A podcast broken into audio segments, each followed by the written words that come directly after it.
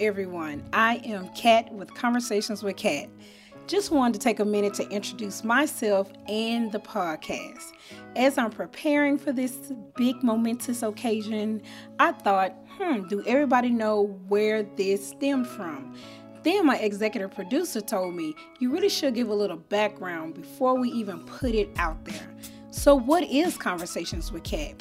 Where did it come from? Again, what is the origin of Conversations with Kat? Originally, my podcast, well, let me say our podcast, was me and Terrence about being married for such a long period of time. A couple that's married, works together, plays together, goes to church together. All of this, how do you do it? How do you work together? At a job, how do you work together? Parenting, how do you work together? Coaching football. And of course, go to work together, come home together, live together, sleep together. How is that possible?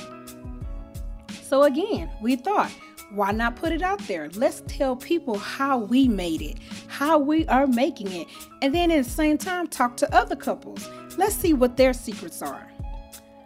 Change of events happened, and other things happened, and the Lord called him home and decided he had done his job. While still thinking about myself, do I still want to do a podcast? I don't know. But I decided to move forward. And why is that? People always tell me, you always have the craziest questions. Why do you always ask a question in the middle of a conversation? Well, I do that because I want to know what are you thinking? What are your thoughts? Do you think like I think? Sometimes yes, sometimes no. However, I did come to the point to realize I am that one that asks the questions. I am that one that pushed the envelope. I am that one that is considered controversial because I will always say, wait, I got a question. Hold on, hold on. What do you think it is? Wait, wait. What would you do if this happened? So, went on forward, and here we come. Conversations with Kat. What do you do when you have a conversation with me? You never know what I'm going to ask. You never know what my response is going to be. So here we are again. Conversations with Kat.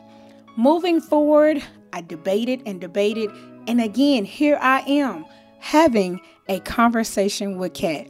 Again, my executive producer, Mr. Douglas Berry, told me, really tell people where did this come from? Why do you do it? What is your end goal? I don't really have an end goal. My whole thing was let's just have a conversation. Let's talk about it.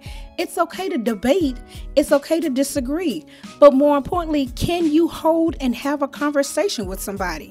And that's what I did. I invited friends, I invited families to talk about various topics. Which, I mean, religion, the Gen X, Gen Z, wow, relationships, marriages, business, all these things that's just general topics that I like to talk about. So those people, again, my friends said, sure. And to think they would be honored to talk to me. Kat, who am I? A simple person with a simple idea who just wanted to have a conversation. Great dialogue and great conversation. If you can't do that, then we can't function in this world.